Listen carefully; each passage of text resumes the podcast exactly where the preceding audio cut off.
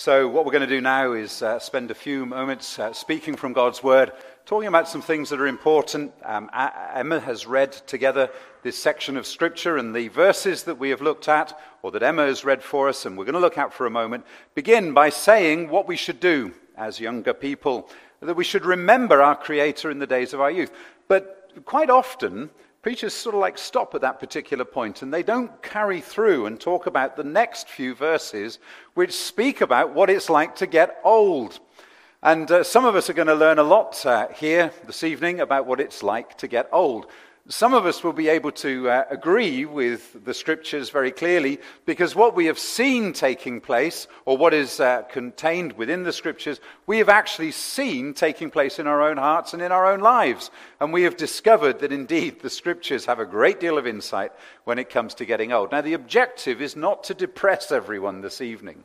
The objective is to speak about the most wonderful experience that any of us can ever have, and that is to know who created us, to know the God who created the world in which we find ourselves, to know the God who created and loves us, and to be able to have that relationship with Him. So I want to tell you a story. Uh, whether it's entirely true, uh, I'm not uh, able to say either way, but essentially it goes like this. A young guy, uh, one day after hearing a particularly challenging sermon from uh, the pastor of the church that he had been brought up in, He'd been going to this church since he was a very young child, and he had gone right the way through Sunday school, young people's work, all the way through to the point that he would uh, uh, simply come along on a Sunday, usually because his parents insisted that he had to. Now, there may be some people that can relate to that particular point here this evening. The pastor had preached very powerfully, and at the end of the service, as he was leaving the church, the pastor put his hand out shook it, and the young man had to stop. That's why I stand at the back sometimes and catch some of you, because you've got to stop and you've got to talk. And uh, the young man was a really popular guy. He was good at sport. Uh, everybody loved him. He even wore cowboy boots, and there are some young people here this morning, uh, this evening, who would know what that reference really comes down to. And he stopped. The pastor spoke to him, and he said to the pastor, "Pastor, Great sermon, but when should I repent? When, when, should I uh, repent of my sin and come to faith in the Lord Jesus Christ? Now, the pastor knew the young man. Uh, and it's a funny job being a pastor because you get to know a whole variety of people. I may not be able to remember names, but you know quite a lot about people. Uh, the pastor also knew that the young man was popular. Uh, he knew the young man's character. And he felt that the best way to be able to get this young man to stop and to think was to give him the sort of answer that he knew that the young man would want to hear. That's an unusual way of approaching this. And so he looked the young man in the eye and he said, Well, I suppose ideally for you, you want to repent the day before you die. Uh, the young man was ecstatic. He couldn't believe it. His pastor had actually said what he wanted to hear. And he began counting on his fingers 10, 20, 30, because boys have to count on their fingers to be able to add up. And he began counting on his fingers, and he said, 40, 50 years possibly of excitement, of living my life, of enjoying everything. And he turned away from the pastor, was just about to take a step out of the door when suddenly he stopped. And he said, But, Pastor, when am I going to die? And the pastor said, Well, that's the problem, isn't it? You don't know, do you? You don't know. The pastor doesn't know. The young man doesn't know. And so the pastor went on to say, You need to repent now. And you need to turn to Jesus right now. Don't even leave it till tomorrow. Often young people think they're immortal. I remember thinking things like that. You sort of look at your life and you look at your parents and you think, well, you know, if I ever you know, get as old as them, I've just got such a long time to live. Nothing's going to happen. I've got all this time ahead of me. Everything's going to be absolutely fine. But you see, the opportunity to do what the scripture says that Emma read to us the opportunity to remember now your Creator in the days of your youth has an expiration date. And when this date comes, your opportunity goes. When the date comes, the opportunity to repent has gone. Remember now your Creator in the days of your youth. These are the words that King Solomon said. What do you do when you have everything? It's possible that there are some people even here. Finances are not an issue. You can have whatever you want. What do you do when you have nothing? Haven't you noticed how strange it is that people who apparently have everything often find that they have nothing? I'm going to tell you a story about a, a friend of mine. His name was Barry. Uh, Barry started off selling double glazing in England. Um, uh, school was not fun for him. As soon as he could escape from school, he did so. He suffered from uh, dyslexia. He couldn't spell very well. Writing was a challenge. School was of no interest to him. However, he could sell double glazing, and he was very good at his job. So he started out to do this. And one day, he met a man who wanted to talk about replacing windows in a holiday park, okay, a chalet park. I don't know if you have them here. Yes, you do. And you have these little, little chalets that people stay in. And he got talking to the guy, and the guy said, Actually, uh, I've just got to do a few repairs. I just want to get this place sold. I want to retire. And Barry looked at it and he thought to himself, I can make a million here. And so he mortgaged his house. He sold everything he possibly could to raise enough money to buy the chalet park that was uh, being um, spoken about, that this guy wanted windows sorted out. And today, Barry owns in England a company called Ho, Season, Hoseasons Holidays. And if you go onto their website, you will discover that Barry now owns more than 22,000 chalets, lodges, houses, even boats on the canals. He has about 1.75 million regular customers who come to stay at his holiday resorts and so on. One day, Barry turned up and uh, he said, Hey, Sim, my wife's bought me a, a birthday present. So I went outside and looked at it, and it was a shining Aston Martin DB9. True story. Now, for the girls here, a DB9, Aston Martin DB9, is a very fast motor car. Okay? And he said, Do you want to ride? So he just threw me the key or this thing. And I sat in it, pressed the button, and the engine, six, six and a half litres, I think, roared into life. And that car flew. It was incredible. And you know what? Just for a moment, I felt like James Bond. Just for a moment. Okay? And I was looking for the button where the machine guns come out of the front, and uh, it wasn't there. But it was an incredible experience, and I really enjoyed driving that car for a few moments. I got back. We had a cup of coffee together, tea or coffee or whatever. And Barry turned to me and he said, You know what, Sim? He said, and he had spoke with, with an accent like this. He said, You know what, Sim? He said, I've got all this. I'm rich. But I'm not satisfied. What's wrong?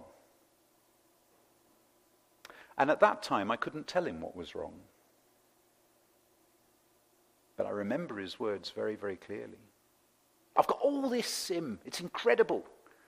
I employ hundreds of people. But there's something missing. You've probably heard the saying that money can't buy happiness. And by the way, this evening's message is not about the evils of money. All right? But we have to go here because King Solomon speaks about it. And he was a very rich chap. So it's important that we understand this.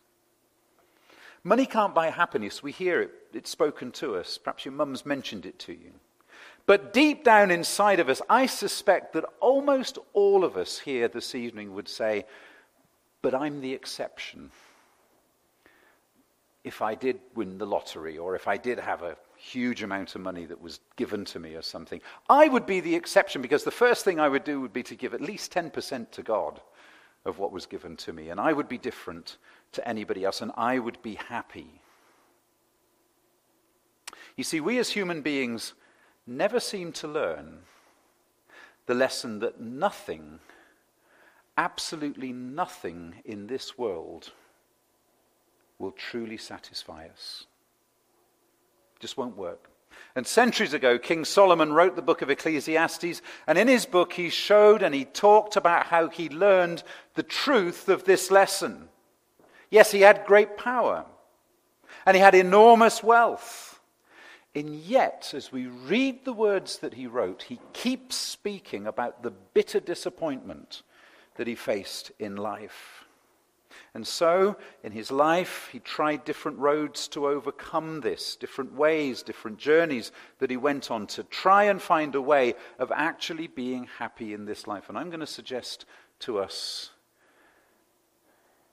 that we're all doing the same thing if we don't certainly know and love the Lord Jesus as our Savior.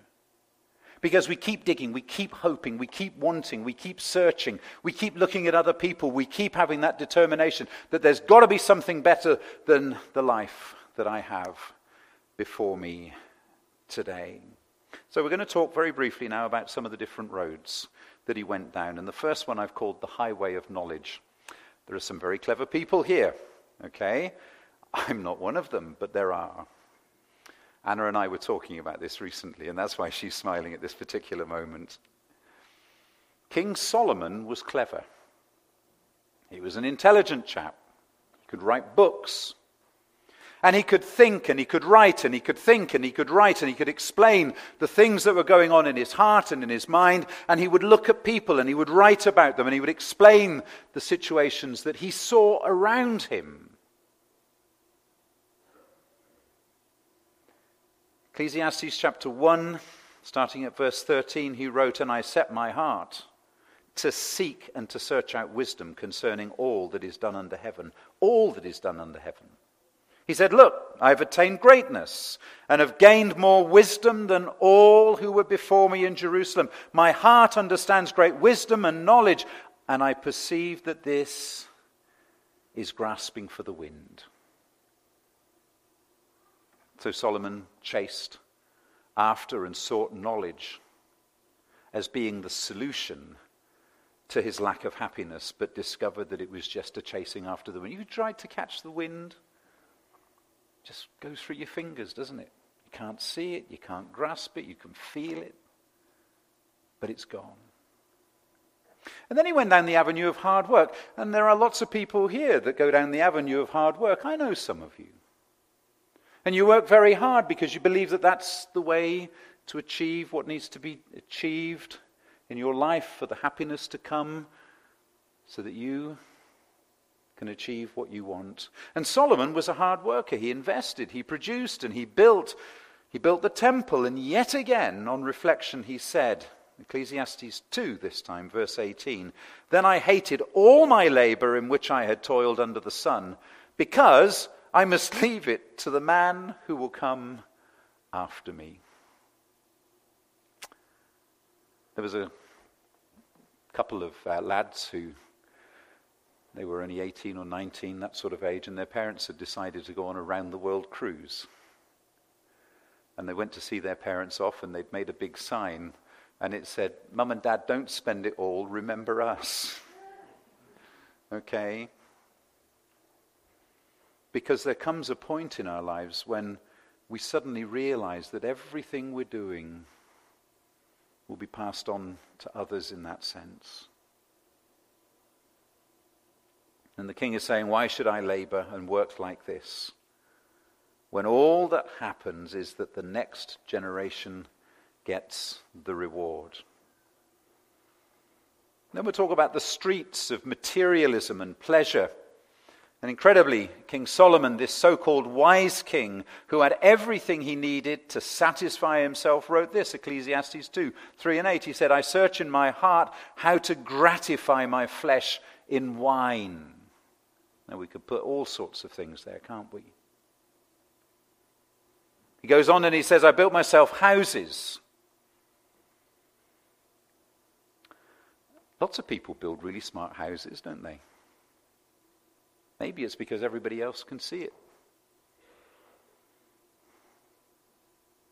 I built myself houses. I've planted myself vineyards. I've made myself gardens and orchards. I've made myself pools, swimming pools perhaps. I've acquired male and female servants and had servants born in my household. Yes, I had greater possessions of herds and flocks than all who were in Jerusalem before me. I also gathered to myself silver and gold and special treasures, kings of the provinces and of the provinces. Whatever my eyes desired, I did not keep from them. And indeed, all was vanity, grasping for the wind.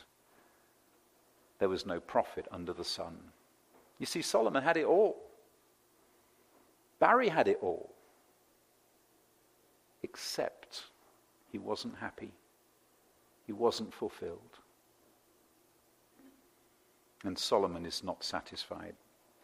In England, we have motorways. I don't know, sort of a bit like the 401, but we call them motorways.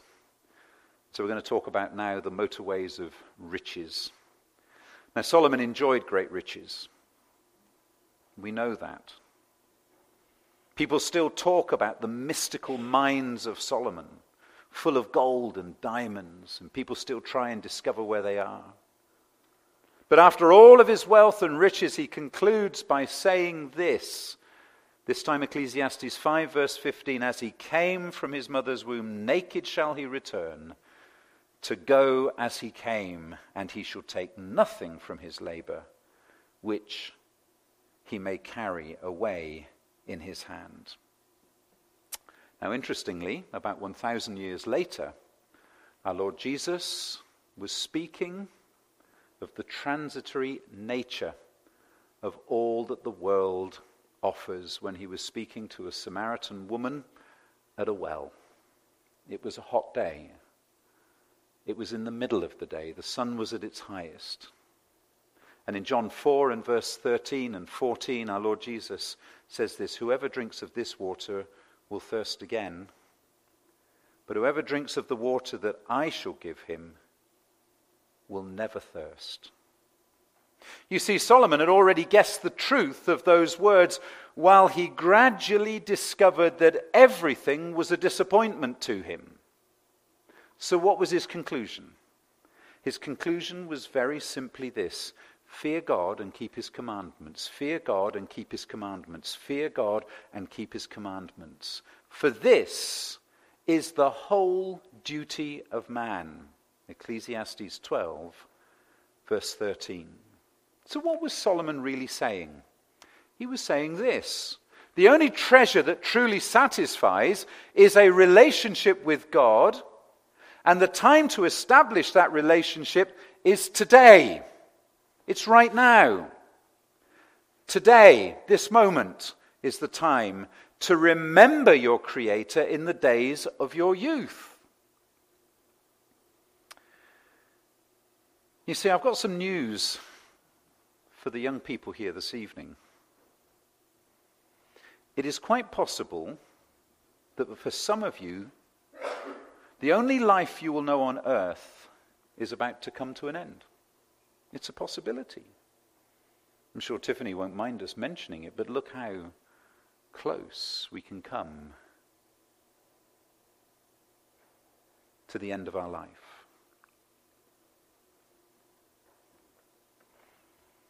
It's possible that some of you will not see your 20s or your 30s.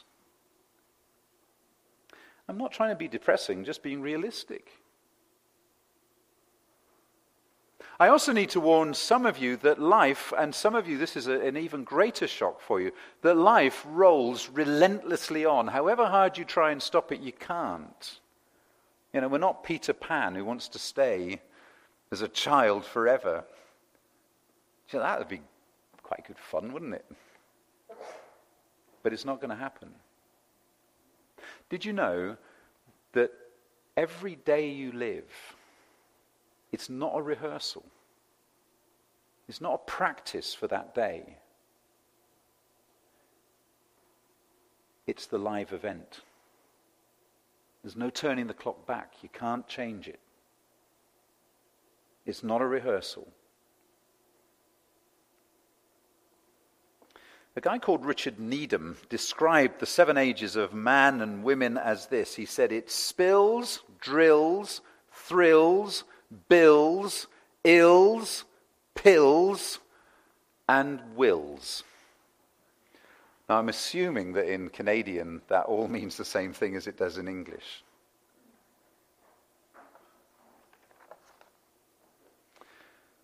Now, Emma read Ecclesiastes 12 1 to 8 earlier for us. Did you notice who this section of Scripture is talking about? Verse 1 begins with the clear and powerful statement Remember your Creator in the days of your youth.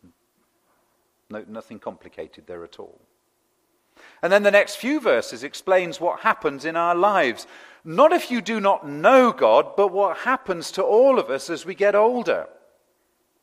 However, the verses also help us to understand why it is important to know God when we are young and what happens to us that takes away our desire to know and love God through Jesus Christ. Some people say to me, It's okay, Pastor, I've got plenty of time. When I'm ready, I'll call on God. In my time, in my way, I will call to him. But you see, our life doesn't just stay as we are now. Suddenly it changes. Suddenly we have more responsibilities. And the second part of verse 1 says that we should remember our Creator in our youth because the older we get, the more difficult life becomes. And that's the thing I just wanted to break to you gently. It's not going to get easier, it's going to get harder and tougher.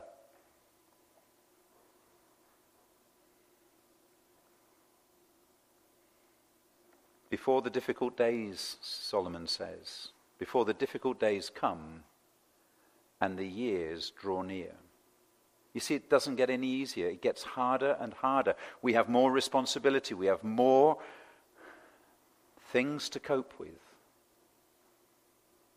We have less and less time to think about the place that we find ourselves in in our lives. In fact, in the last few words of verse 1, it says, I have no pleasure in them. Life is changing. For many, people growing old has no pleasure whatsoever for them. But as we grow old, we soon find that we have less time to think about God because we have to think about more and more of what is going on around us.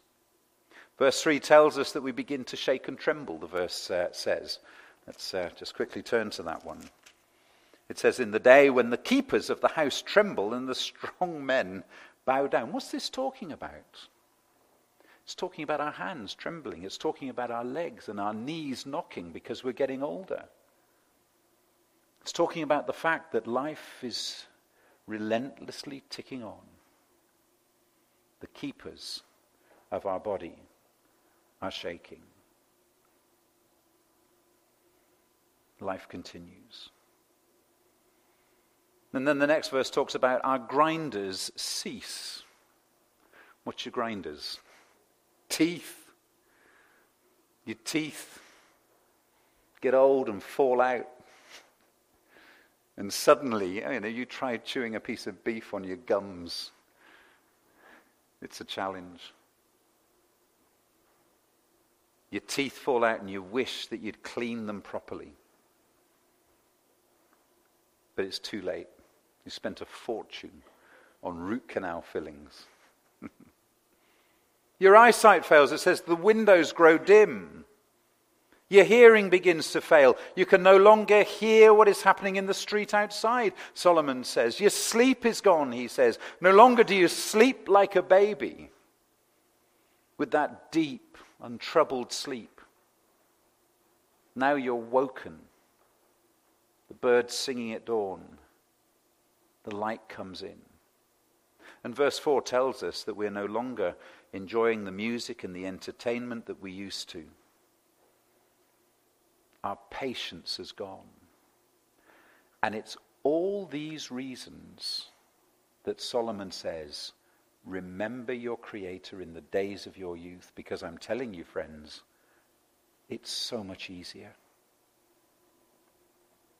Verse 5 desire fails. All of a sudden, life loses its desire and interest. Friends, this is what getting old is all about. And as I say, some of us are able to relate to this more than others. And this is why the writer says, Remember your Creator in your youth. Verse 7 talks about our death. Then the dust will return to the earth as it was, and the Spirit will return to God who gave it. And what does the preacher say? The preacher says, Vanity. Of vanities, all is vanity.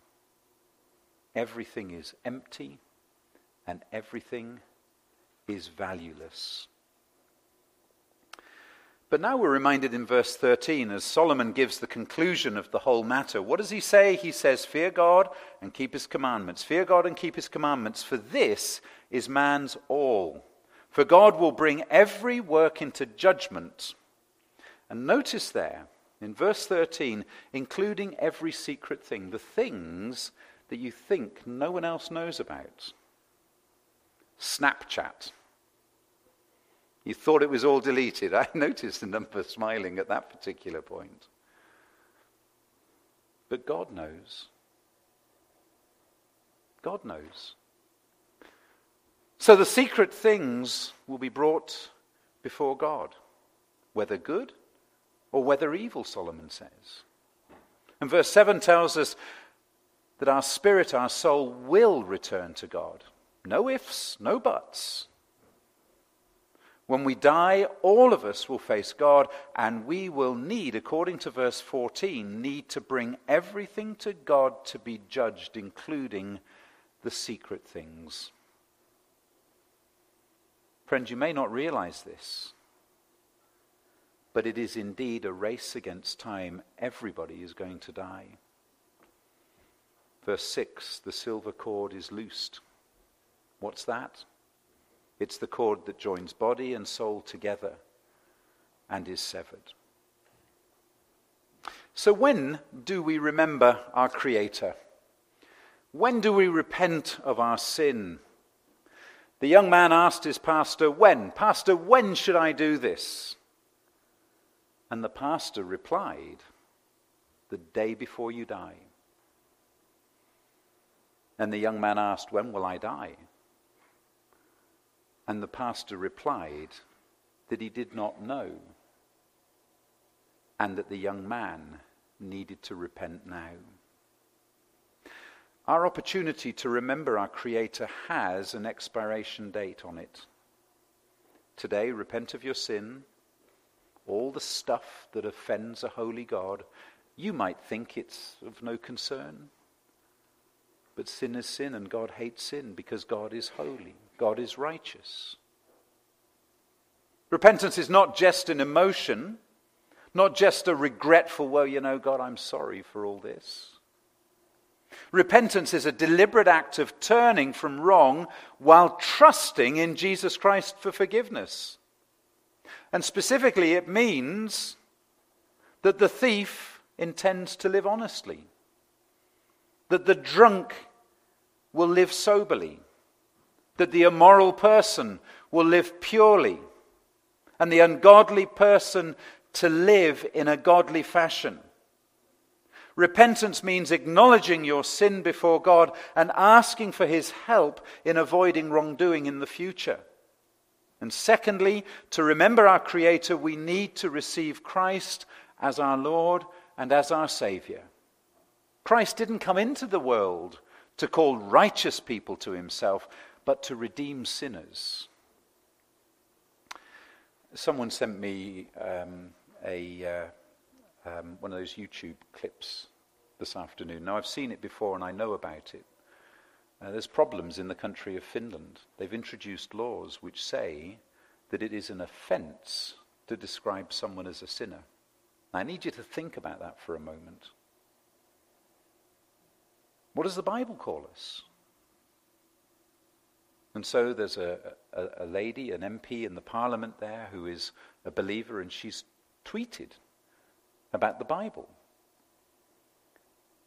and she's going to court over it. They're taking her to court over it. She faces a two year prison sentence. And now, one of the bishops in the, the Lutheran church has also stood up and said, Well, what, what do we call ourselves? People are sinners. This is it.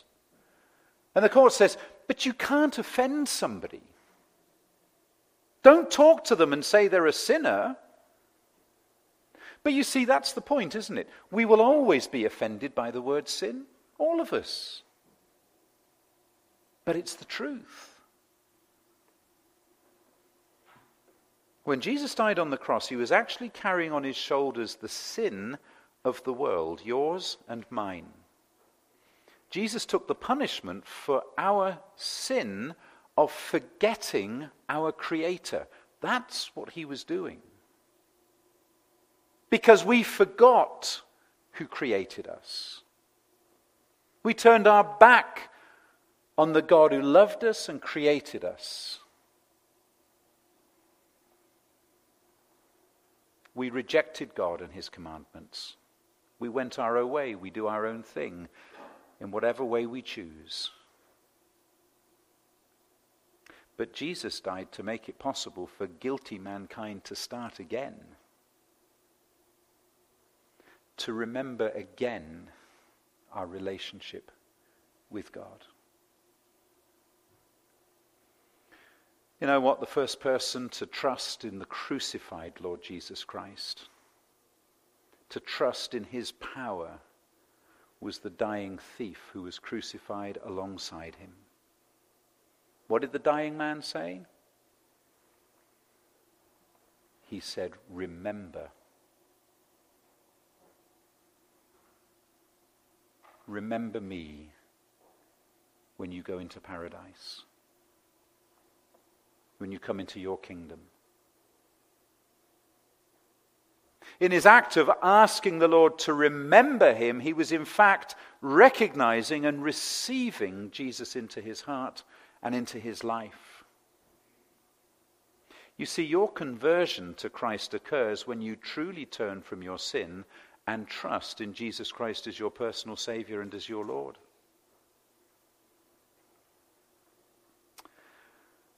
I know someone who recently told me, in fact, she told this whole church, that there was a time that she regretted the day of her physical birth.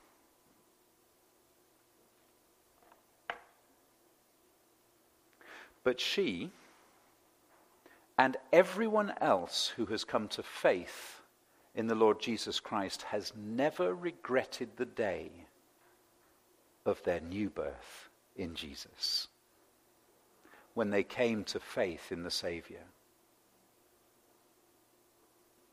Lastly, to remember our Creator, we have to live for Christ. You see, you can't say one thing with your mouth and then do something else with your body and with your time,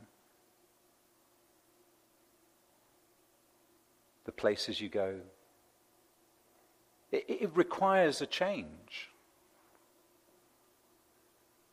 We have to live for Jesus. And He lives in us to enable us to live for Him. He doesn't just turn us out into the world unprepared, unequipped. He says, I'll be with you. I'll live in you. I'll deal with the fears that you have. I will take you through this life, and it'll be the greatest life you could ever imagine. And it'll be a life of joy in knowing Jesus joy, satisfaction, and the deep knowledge of God are not in store for those who play with religion. It's not in store for those who pretend. Oh, mum's looking, better look sharp. Pastor's watching, better be careful. We should never just give God the dregs of our lives. You see, Jesus gave his very best for us. nobody could ever criticize. He did everything for you and for me. He gave his life for you and for me. How dare we think for one moment that we can just twist him round our little finger and treat him disrespectfully? He is worthy of our wholehearted devotion and service as we remember now our Creator in our youth. Don't leave it till you get old. You find your brain stops working properly after a while. You can't reason things through, and all of a sudden you get yourself into this comfy little groove.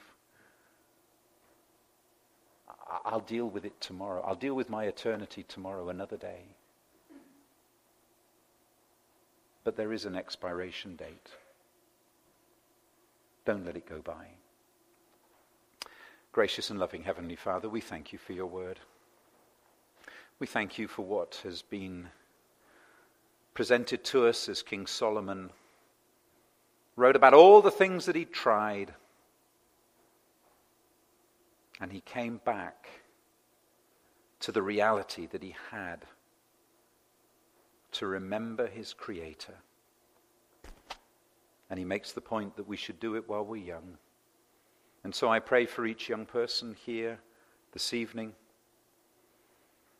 Lord, graciously speak into their hearts. Don't let them see another day close without remembering you, without trusting in you, without simply praying, Lord, forgive my sin, without repenting of that sin, without calling to you for salvation. And Lord, we would pray that even this evening they would close their, this day with the sure and certain knowledge of the assurance that is given when we do indeed surrender all to you. Take my life and let it be, we sing. So gracious and loving Heavenly Father, we pray that we would all remember our Creator this day. And to do that, we need to know Him. And we need to see his love in our hearts and in our lives. In Jesus' name we pray.